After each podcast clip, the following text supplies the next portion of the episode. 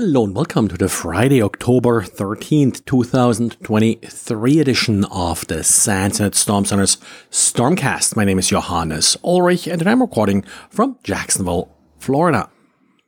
Well, I already mentioned that on Saturday I'll be speaking here at B-Sides in Jacksonville, and of course the talk will be about attacks against developers. So Thanks, uh, Phylum, for coming up with a new blog post today with yet another attack that I probably can include in my talk now.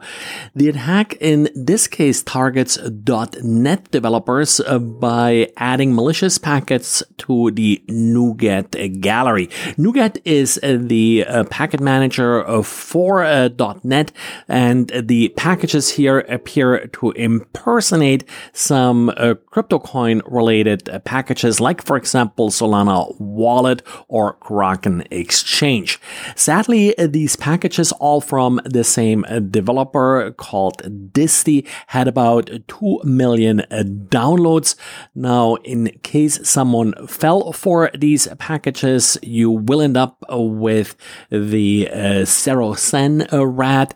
Uh, this particular remote access tool is actually sold uh, more or less sort of somewhat commercially for $60 or you can also get a subscription for $15 a month.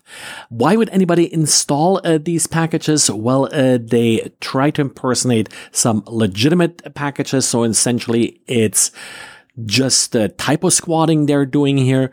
The actual malware is then uh, being installed by an install script that will download the malicious uh, remote access tool via a number of sort of obfuscated PowerShell scripts. Now, it took a while, but uh, earlier on Thursday, Microsoft did remove the malicious packages uh, from NuGet also the malware installed by these packages has a pretty good antivirus coverage according to VirusTotal.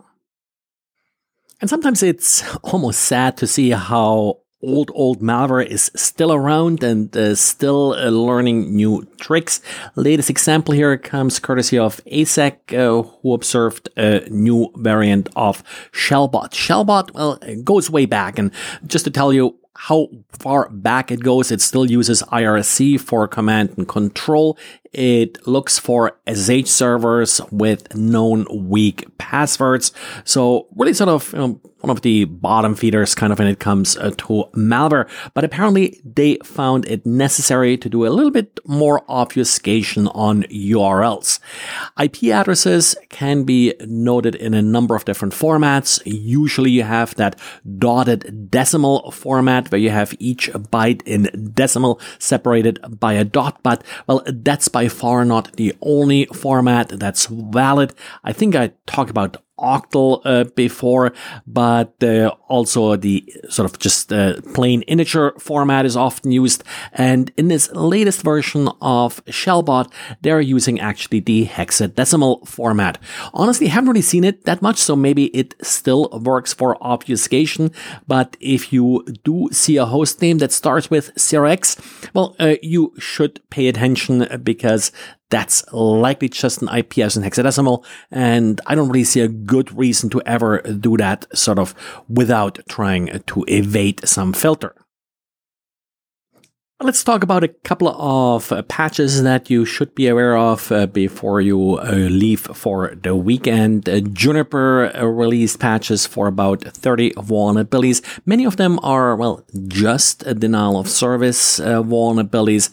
There are a couple that allow the bypass of firewall rules. they could potentially be interesting, but the most interesting one here is CVE 2023 44194. This one actually actually does allow admin access uh, to a user without authentication due to some kind of permission problem in a directory. I suspect this is sort of one of those yes, you can upload a file without authentication vulnerabilities, and then that leads to possibly some code execution.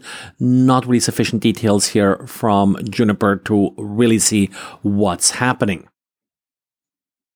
And are you using Squid as a proxy in particular with digest authentication? Well, you may have a problem. And this is actually a vulnerability announcement that I haven't really seen being talked much about. Joshua Rogers back in 2021 performed a security audit of the, at the time, current version of Squid. And uh, within 35 days, he found 55 vulnerabilities. They were all reported to the Squid project, but apparently due to understaffing at the Squid project, which is of course very common for these type of open source projects. Only a small number of these vulnerabilities were fixed. Many, and one is this digest vulnerability, have not even been assigned a CVE number at this point.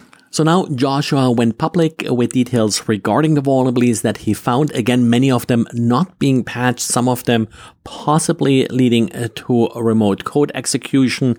Definitely, if you're running Squid, and uh, yes, it is a very popular project, double check if you're using any of the features here that are vulnerable.